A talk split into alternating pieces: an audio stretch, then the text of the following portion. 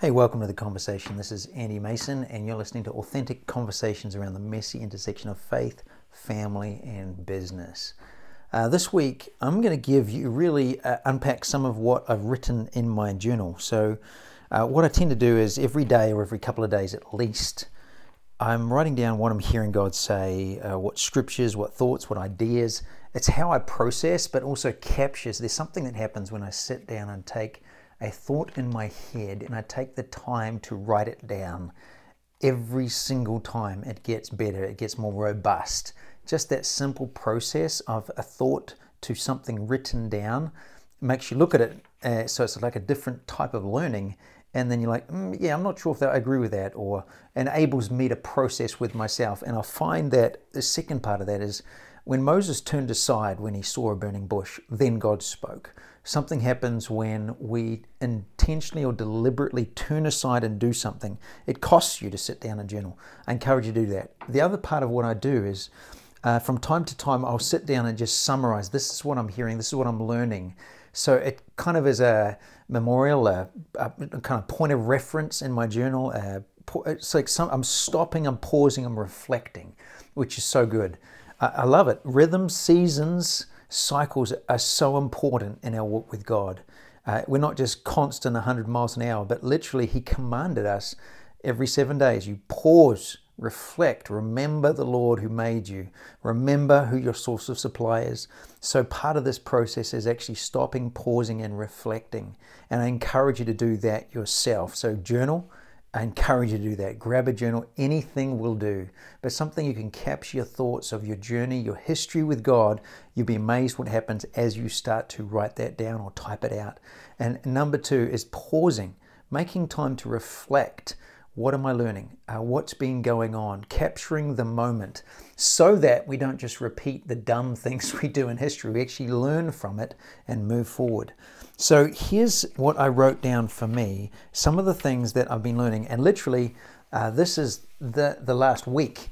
It just seems like there's so much going on. It feels like there's an acceleration. Now, in part, it's the first week in 12 months that we as a family have engaged again. Uh, we've had the vaccine. Uh, now our daughter is no longer as susceptible or vulnerable. So that means that um, because of that, I can engage a lot more. But there's so much that changed. 12 months ago, I had an office. Now I don't have an office. I work from home. So the meetings that I have, the amount of time that it takes to engage, to drive in, to go from place to place, yes, there's a lot more. But it's it's all good, but it's all transition and change. So here's some things that stood out to me uh, just through the course of my week that I'm learning, I'm hearing God say, and then what they practically mean that I'm doing different. So number one is uh, is around kingdom. I'm doing a Kingdom Unleashed course with my friend Shay Bynes. Uh, we're going to actually write a book together. So we thought we'd just run a course together first, which is actually unpacking what it is that we want to put into the book and really testing it on a couple of people, getting their input, feedback, and as we go through. It's a fun journey. But one of the things that stood out to me just this last week is uh, the kingdom of God is the operating system, the administration of Jesus. It's how he governs, how he rules, how he reigns. It's literally his regency. It's the it's the king. He is the king, and it's his kingdom. And the kingdom of God is power over sin, gives you power over sin, power over sickness, disease, everything associated with sin Uh, separation from the ideal plan that God has for you. That's what it gives power over. Secondly, power over systems. We'll come back to that. And thirdly, power over Satan, power over the spiritual realm. Jesus gave you the keys to the kingdom if you are not just a follower of him, but someone who is embodying Christ, actually a disciple of Christ. So Matthew 6:33 says, "Seek first the kingdom of God but it's not just the kingdom of God, is and his righteousness. So I can seek the kingdom of God, the administration, the principles, the ways of God, but actually it's not just the ways, because I could I could do or pursue the kingdom, but according to my own way. Uh, if I give you an example of that, I could um, set about a righteousness in our country, but I do it through violence and control. That's might be seeking first the kingdom, as in righteousness, but if I do it in a way that's not of the king, it only leads to dysfunction. So the kingdom gives power over systems systems of poverty, systems of injustice, systems of corruption. But I'm realizing it's also workplace systems that undermine people, undermine profit, undermine the planet. True kingdom systems cause all things to flourish.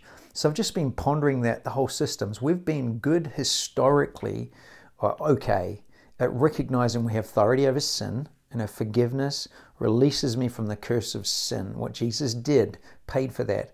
And also the whole the, my connection with the King, with Jesus, gives me authority over the spirit realm. I can walk into an environment, cast out demons. I can shift atmospheres, power over the spiritual realm. But I don't think we've paid enough attention to the kingdom of God gives me power over systems, which is why I got to go to a particular country, uh, Guatemala. Almolonga, Guatemala had a individual spiritual revival in the late 90s. Uh, you can there's videos on it. If you look up Almolonga, Guatemala transformation, you'll find videos on that. Uh, went from being a, a drunken city with just craziness from that side to a, I would call it a, a revival, a re- spiritual awakening in the people to the point that individuals came alive in their relationship with Jesus. That is revival. And they straightened out their lives, they stopped drinking, they started working more, and the fruit of it was phenomenal. Uh, literally, the production in the land multiplied. They went from one harvest a year to four. The, the carrots went from little carrots to the size of a man's arm. There's so many aspects of that, which was actually documented at the time. Well, I got to go back there in 2018, so 20 years after this revival, and I wondered what would it look like. And I got to go down and talk with some of the growers, the farmers.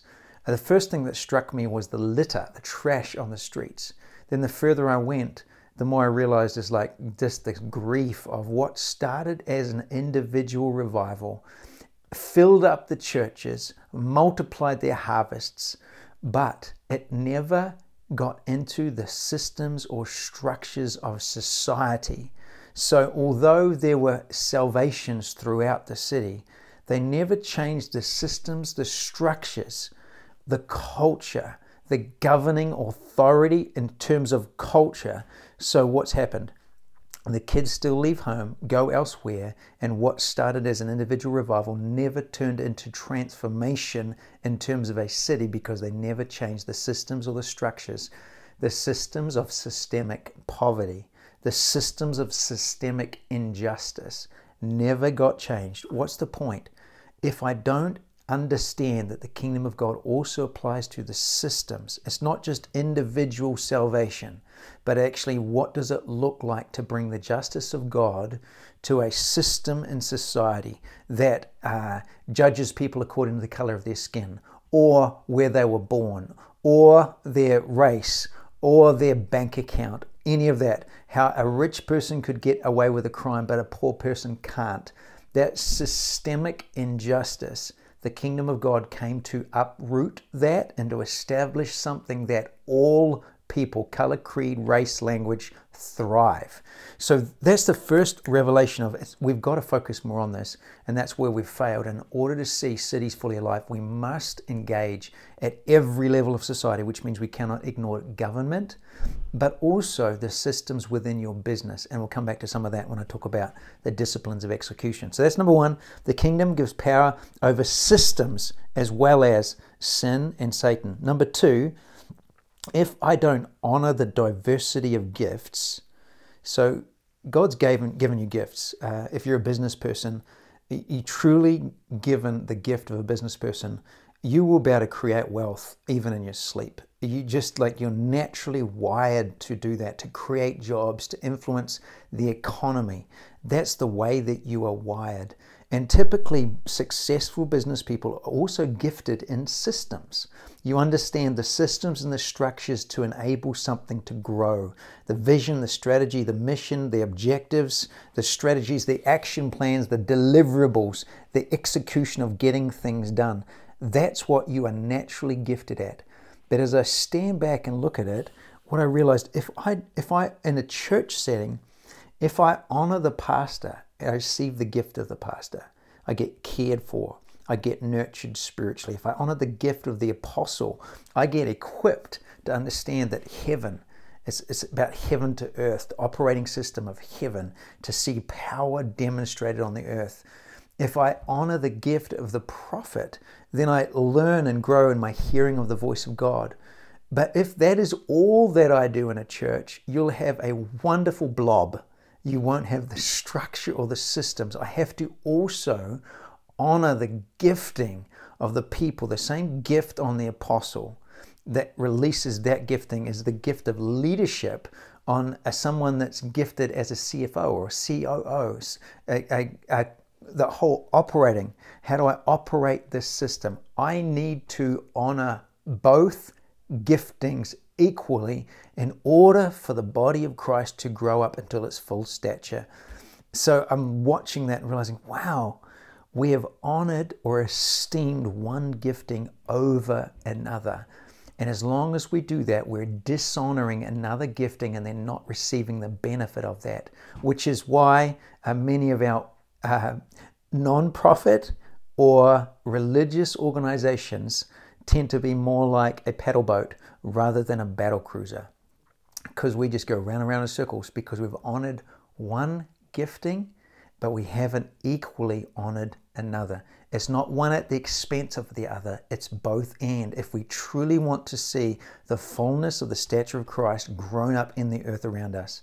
So, number one, the kingdom of God is not just about sin, power over sin, and power over Satan, it's also power over systems, which means bringing systems and structures in place so that all people thrive. Number two, the only way to get the systems to thrive is to honor, to recognize, to esteem, to value the people with those giftings. A gifting of leadership, a gifting actually to better see and establish the structures from personal to family to organization that cause things to move. Structure that supports growth doesn't control it.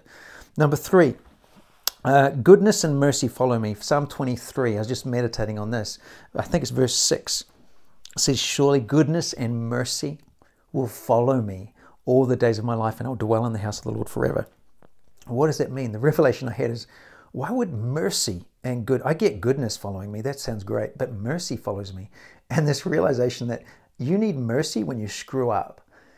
But the goodness of God is that it's not just His goodness that follows us, it's literally, I don't know, uh, the image of an angel running after me with a bucket full, of, like probably a shovel actually, it's a shovel of mercy that when I mess up, He knows ahead of time that when I walk through life, the humanity of me, the, the frailty of my humanity, my own dysfunction, He's literally set up ahead of time, knowing that I'm going to screw up. He causes mercy to follow me. His mercy is new every morning. That just blows me away. That gives me confidence to run into situations where I don't know actually the outcome. I'm giving my best, but I know that I will make mistakes and messes, and that's okay. But as long as I receive His mercy, one, I'm merciful to myself. Number two, then I receive His mercy for me. But then number three, I recognize that and realize, oh, that's what stops me from then judging or excluding or cutting off others because I've received mercy. I can then give mercy to those around me. So goodness and mercy follow me. They chase after me. They pursue me. It's His kindness instead of punishment, favor instead of disconnection. Why? Because I need it. So, number one, we talked about kingdom over systems. Number two, I've got to honor the diversity of gifting, those that actually have the gift to build those system structures, processes, value them.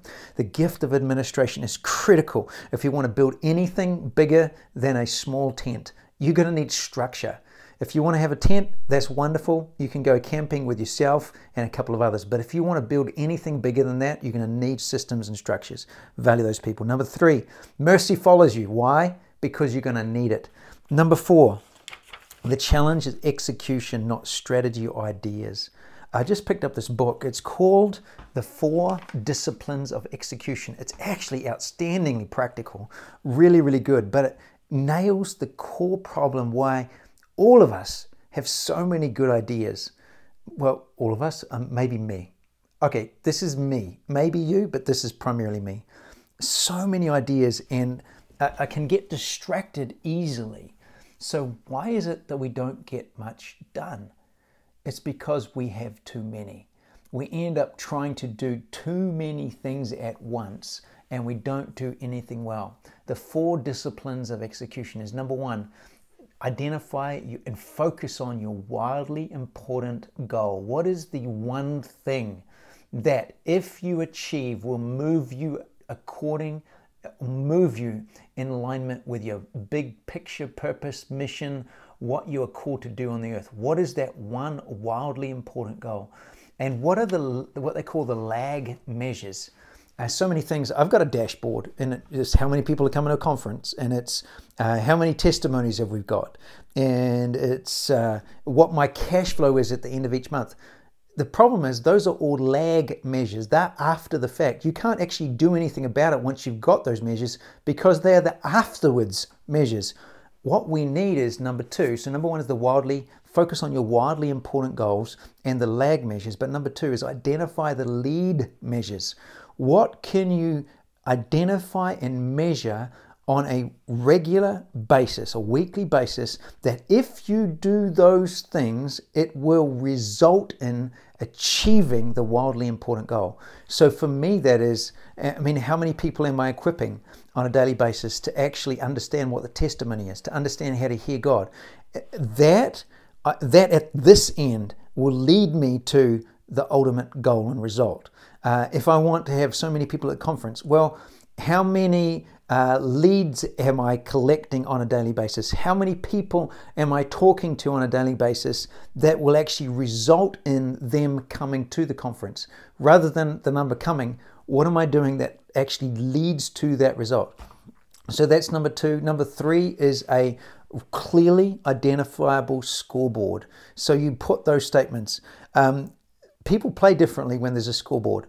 You, I guarantee you, the warm ups compared to when the game starts, when that board suddenly flashes, you see everybody, every player suddenly steps up their game from throwing the ball out, taking shots until when those shots count, people play differently. So it's so important to have a scoreboard, which is for us, is like we can talk about that. We can see that very clearly. How do we know we are winning? Let people know. What are those lag measures, lead measures? What is the wildly important goal? So that people can see it and you'll get a different result, different behaviors. And then number four is the what they call the cadence, or it's actually regular meetings so that you talk about it. Talk about it two weeks, then forget about it, your performance will drop off. But if it's all about how do we actually get things done, I've got to know what my wildly important goal is, focus on that, focus on the lag measures, but also identify the lead measures that contribute to that. Number three, have it on a scoreboard so that my entire team can see this is what we're going after, this is what we're doing, this is what we're measuring, holding one another to account to achieve our wildly important goal. And number four is this regularly bring that up, short, sharp, effective meetings that keep us on track to execute these wildly important things that we say we're on the planet to do. So that's great. The book is the, dis, the four disciplines of execution. Wonderful, short read, and very, very helpful. It's even got a worksheet that will walk you through those steps. So, what have I done? I've gone through uh, Kingdom over Systems. This is pretty good journaling, isn't it? Number two, uh, the importance of honoring the diversity of gifts, the systems, the structures. If I don't do that, if I just employ people like me, we will have a hundred ideas, people, and get nothing done.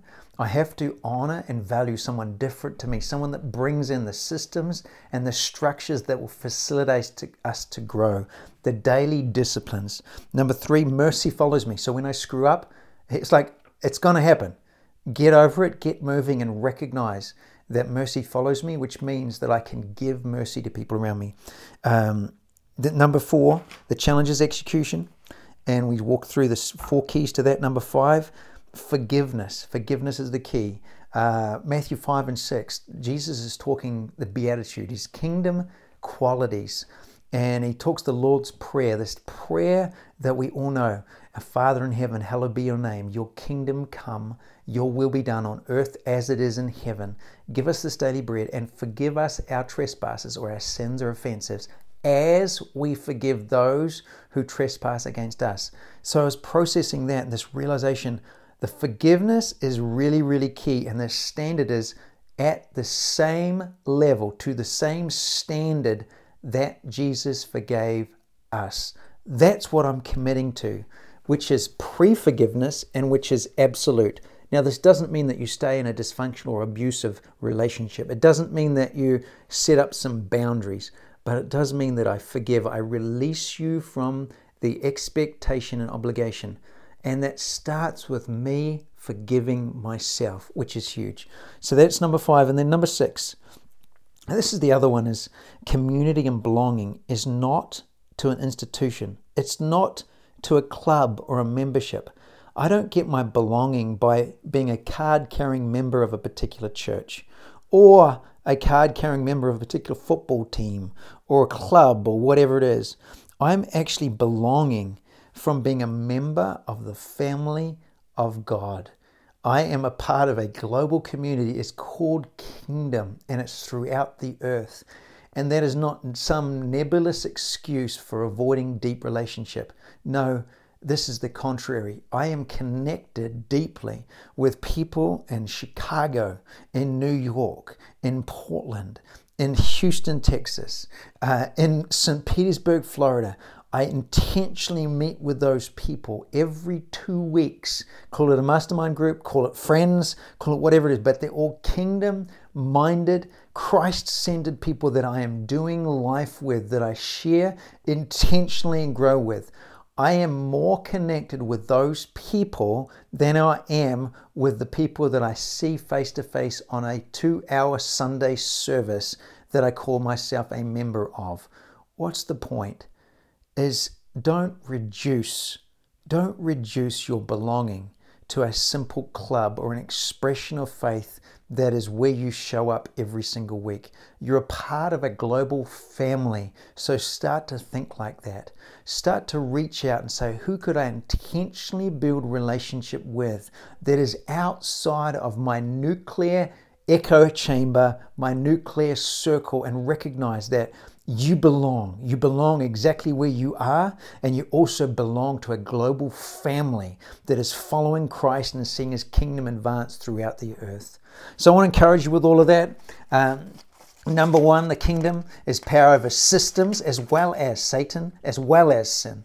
Number two, I've got to honor the diversity of the diversity of gifts to actually see anything built beyond the size of a small hiking tent. Number three, mercy follows me. Why? Because I know I'm going to screw up. Number four, the challenge is execution of getting things done. And the way to do that simplest is actually reduce the amount of things that you're aiming at. What is the one wildly important goal that you're moving forward in your business, in your family, in your life?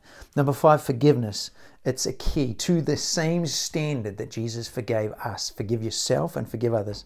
And number six is community. You belong to a global kingdom, not just some local uh, institution, not some local card carrying club but you're a part of something far, far bigger, far greater, and that is the exciting thing.